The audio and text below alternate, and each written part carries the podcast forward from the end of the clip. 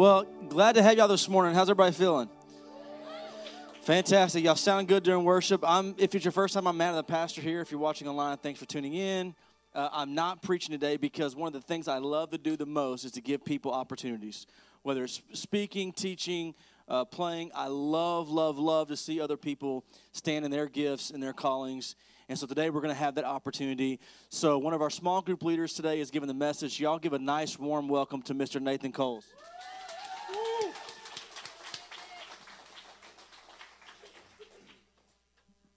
Morning. Let me get settled in here. I keep telling myself, I'm not nervous. I'm excited. I'm not nervous. I'm excited. But it, it really is an opportunity, a great opportunity to be here, and I'm, I'm really thankful for it. Um, you know, actually, last time I was up here, um, I was being hollered at by two guys in leadership to eat more Oreos. So that that's my experience being in front of people and on stage. So, but if that's the bar, then I'm doing okay. So, but and I have preached quite a few messages. This will be the first time I have an audience. Okay. but honestly, this is an act of obedience, and I'm going to do whatever it takes to get through it, even though my hand is shaking. Okay. And I'm going to let this vessel be molded in the potter's hand. Okay. And I'm really thankful for Matt. I know he believes in people and in me personally. To have another Christian man come belong us alongside me, I'm truly grateful for that. And Matt also believes that one day the Cowboys will learn how to play football. no, you know, my wife said, "Make sure you tell a joke. You got to make people feel comfortable." And the the Cowboys was the first thing that came to mind. I can't get a better joke than that.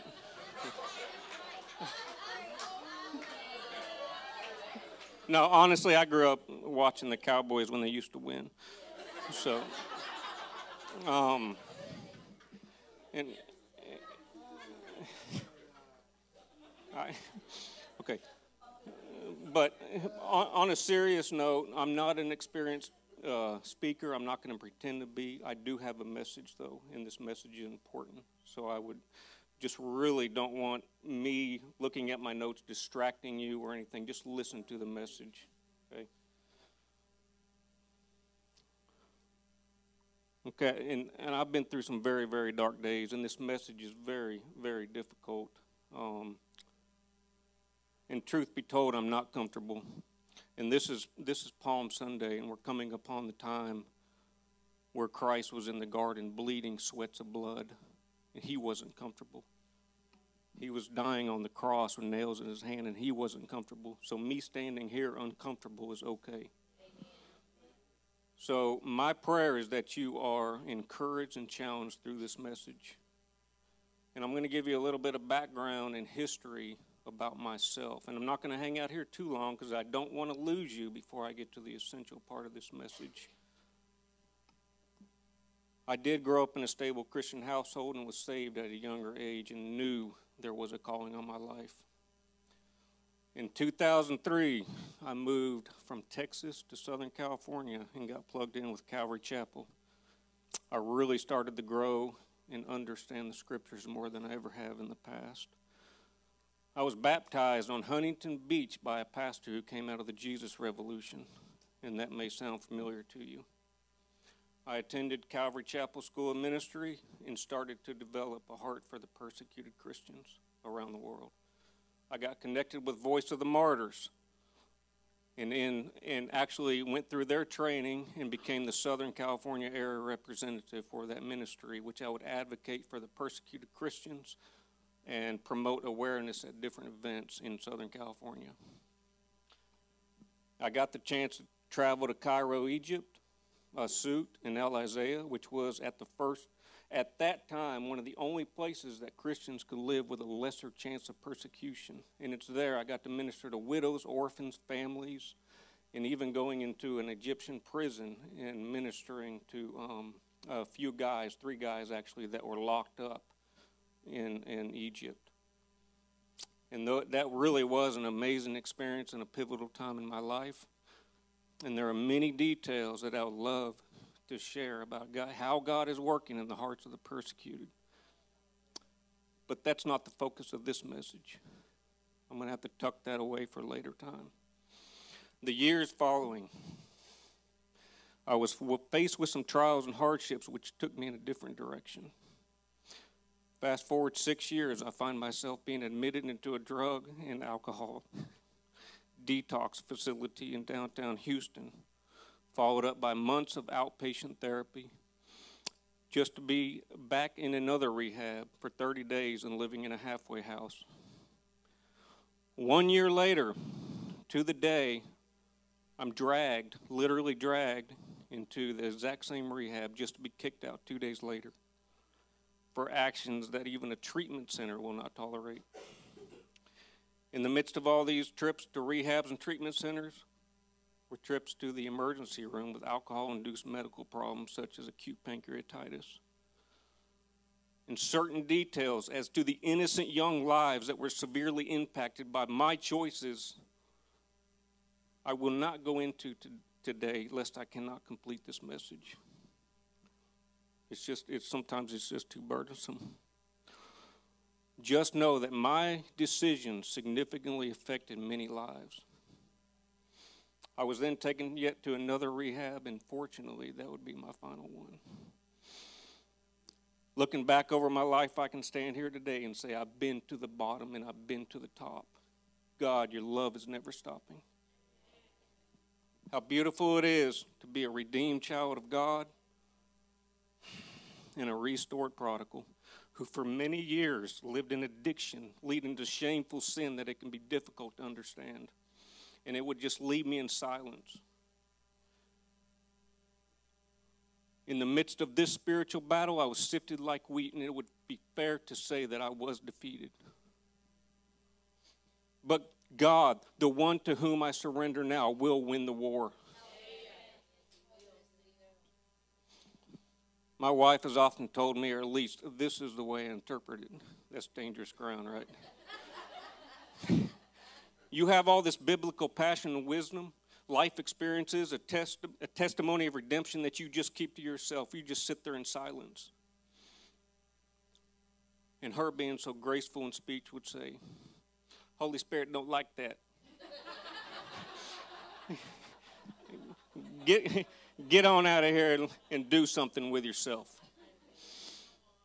By God's grace and mercy and the power of a praying wife, I'm doing something with myself.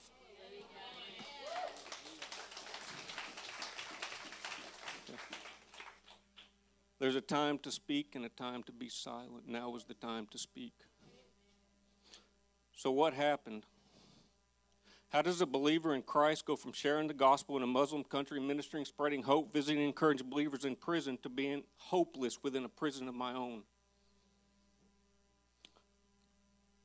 I don't have all the answers as to why certain things went the way they did, why I was faced with unusual hardships, and why there was such difficult realities during this time.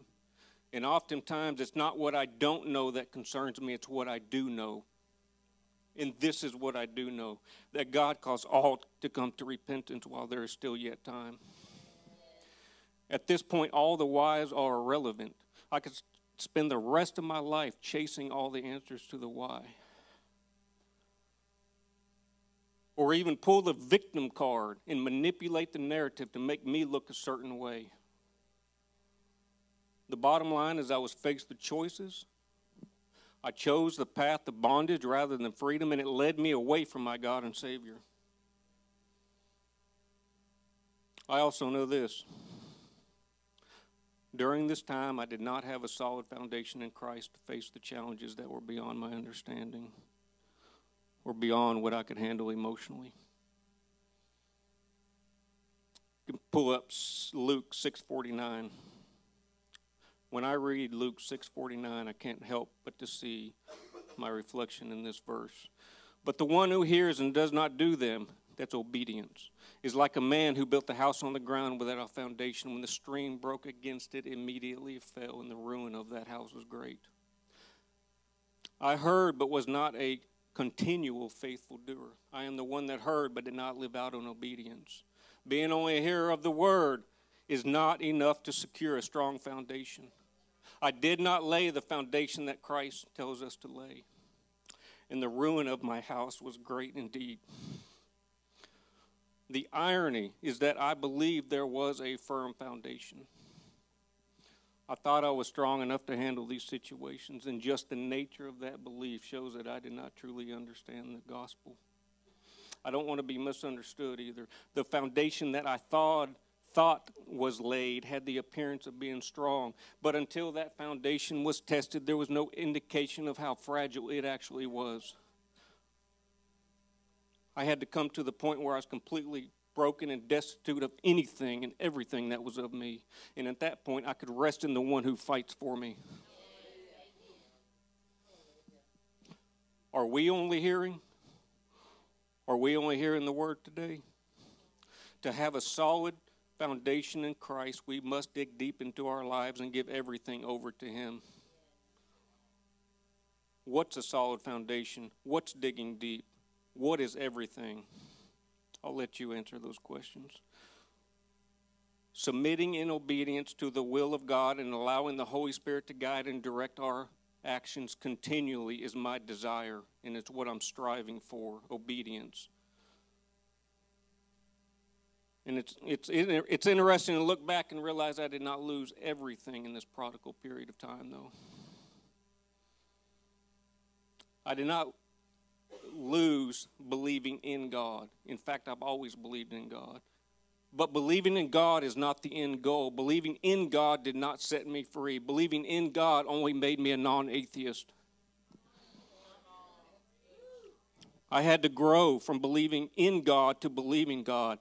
Believe God is who He says He is. Believe that He has done, is currently doing, and will do what He promises according to His word. To place my full faith and trust in Christ, the author and finisher of that faith. Believing that Christ's sacrifice for me has set me free from sin. It's in Christ we have life and life more abundant. It's in Him we have freedom from the bondage of sin. It's in Him we have the promise of eternal life.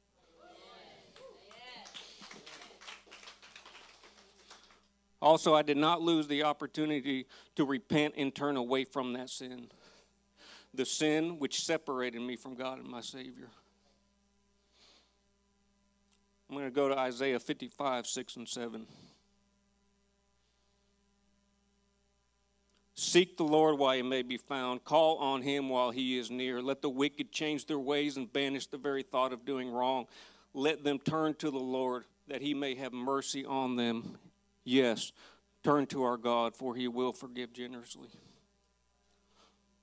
I have to absolutely surrender to my Creator, God and Savior Jesus Christ. And this is an essential part of the life I live now to overcome pain, both emotionally and mentally.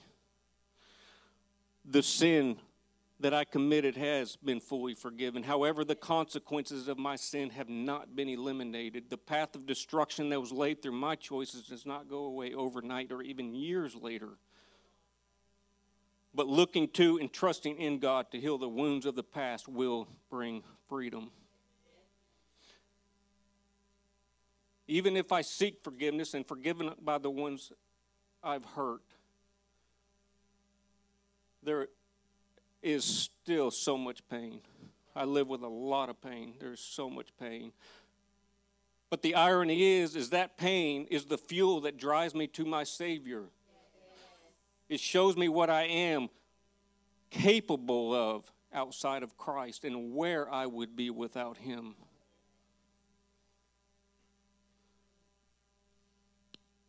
Ephesians 2 4.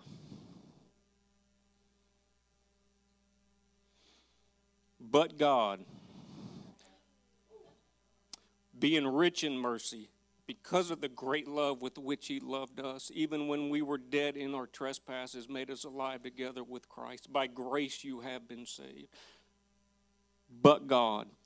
Two of the most simple but profound words I find in Scripture. But God. Chapter 2, verse 1 to 3 describe the problem. What's the problem?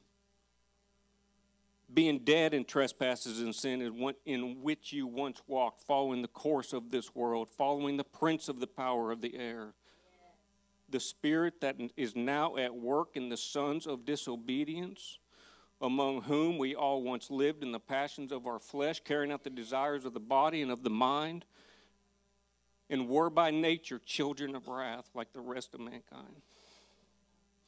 God came down, stepped in, and provided a beautiful solution to the problem. Verse 4 again, but God, being rich in mercy because of the great love with which He loved us, even when we were dead in trespasses, made us alive together in Christ. By grace you have been saved. We often use this contrasting word to tell the good news and follow it up with the bad news. Honey, I really like dinner tonight, but. Matt, you know, I really like this church, but. Wife, I know I made a covenant with you for life, but.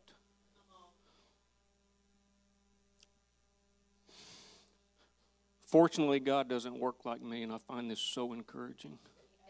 He gave us the bad news first, then we get the good news. And the good news wipes away the bad news. This is what I hear God impressing on me so deeply. You were dead in trespasses and sin and rebelling against me. You were carrying out the desires of the flesh. But I made a covenant with you because I am rich in mercy, because of the great love I have for you, I will never leave you or forsake you. I continue to chase after you and call you to repentance. Turn to me once again, accept my free gift of forgiveness, freedom, and life. I'm going to start to close, just head towards a closing.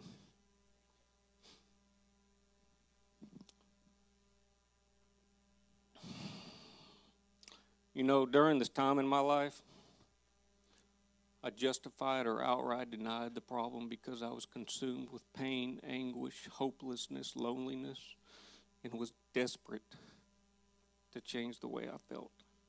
And I don't have to die like that any longer. Now I can live. Also, I struggled to divine exactly what I would be considered during this period of time because I was a lot of things. My experience and story may not fit exactly into what a prodigal would be, but regardless of how it's defined or how I felt, I am either for him or against him, and there is no middle ground.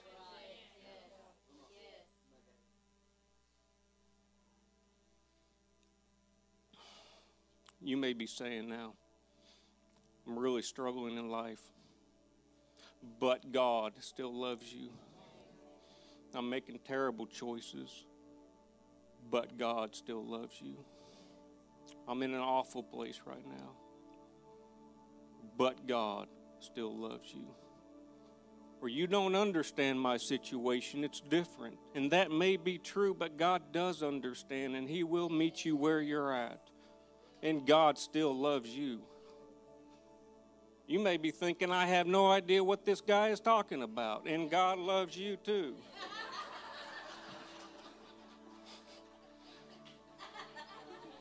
I'm not your normal pastor, don't worry. Maybe you don't relate to a prodigal. Maybe you've been on the mountaintop in the Father's house for as long as you can remember. Just know that every mountain has a valley.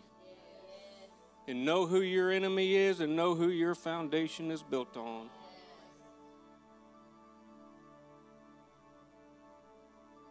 Just as the prodigal son described in Luke after his sobering up moment and clarity in his mind, he wanted to go back home. Like him, I wanted to go back home to the arms of my loving Father. Do you need to run back into the arms of your loving Heavenly Father? My sin was deep, His grace was deeper. My shame was overwhelming, His mercy is overflowing. My hope was lost, and in Him it was found. I'm going to close out with one final verse from Romans 8 38 and 39.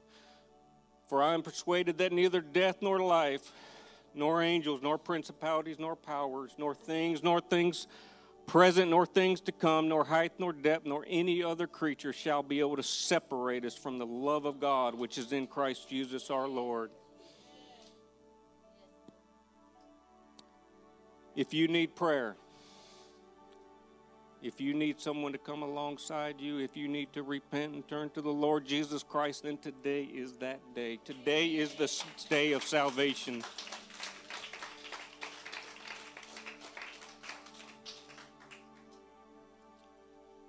Thank you and have a blessed day. Thank you. We're going to stand and worship together for a few minutes. And I want to give people who want prayer an opportunity to come to the front. Uh, Nathan, would you stay and pray for people this morning? And Nathan will be right up here. Um, there's other people in the front who will pray with you and for you. But if you need to make a commitment today, if you need to surrender, do it today. Don't leave here. Do it today. Um, if, uh, let's stay and worship for a minute.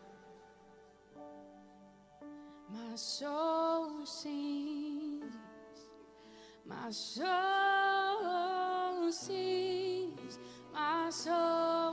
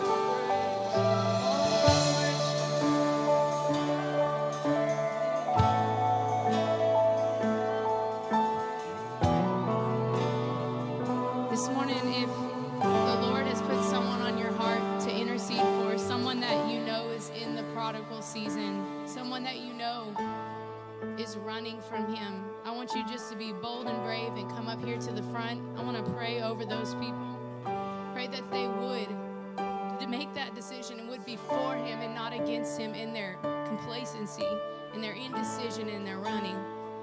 So come forward right now if you want to pray this morning. Stand in the gap for somebody.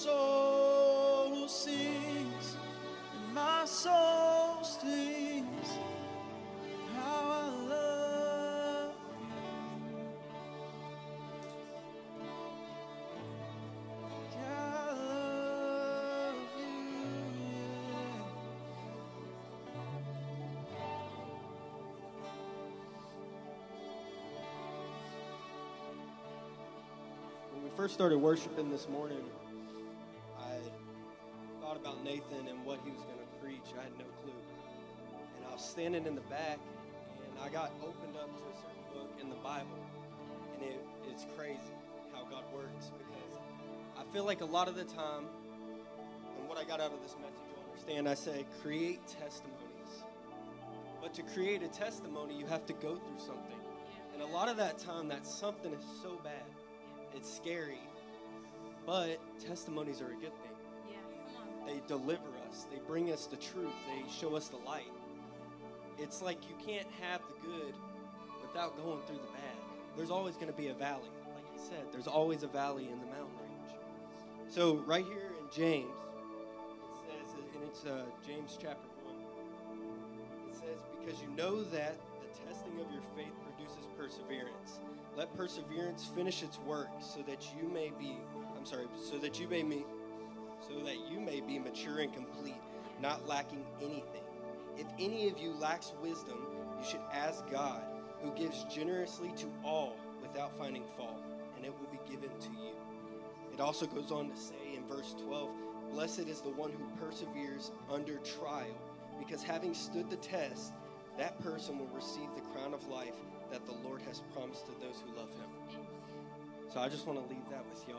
Uh, well, I would like to dismiss with that. Austin, will you pray over our congregation and just pray that God would do that in them, that we would see that perseverance and that righteousness? God, we come to you today. We ask you to use us as vessels in our normal everyday life, God. God, I pray that you help us persevere through the trials. Even when things look dark, even when things look gloomy, that you're there, God, because we know you are. God, we pray that you deliver us from any evil that is against us in our life, that you watch over us, that you make us humble, that you realize, that you help us realize what love is, what true love is. God, I pray that you speak to everybody in this congregation this week, that you help them think, that you give them the wisdom, the strength the, to fight that battle that they're fighting right now. God, I pray over all of us as we go into the new week that you help us, that you deliver us, and you love us as we love you. That we know you are there even when we cannot see you, even when we feel like we cannot feel you, you are there. God, we trust you. We love you. You are merciful, you are gracious, and you're amazing. And with that, I say amen. Amen. Be blessed this week, guys. Thank y'all so much for being here this morning.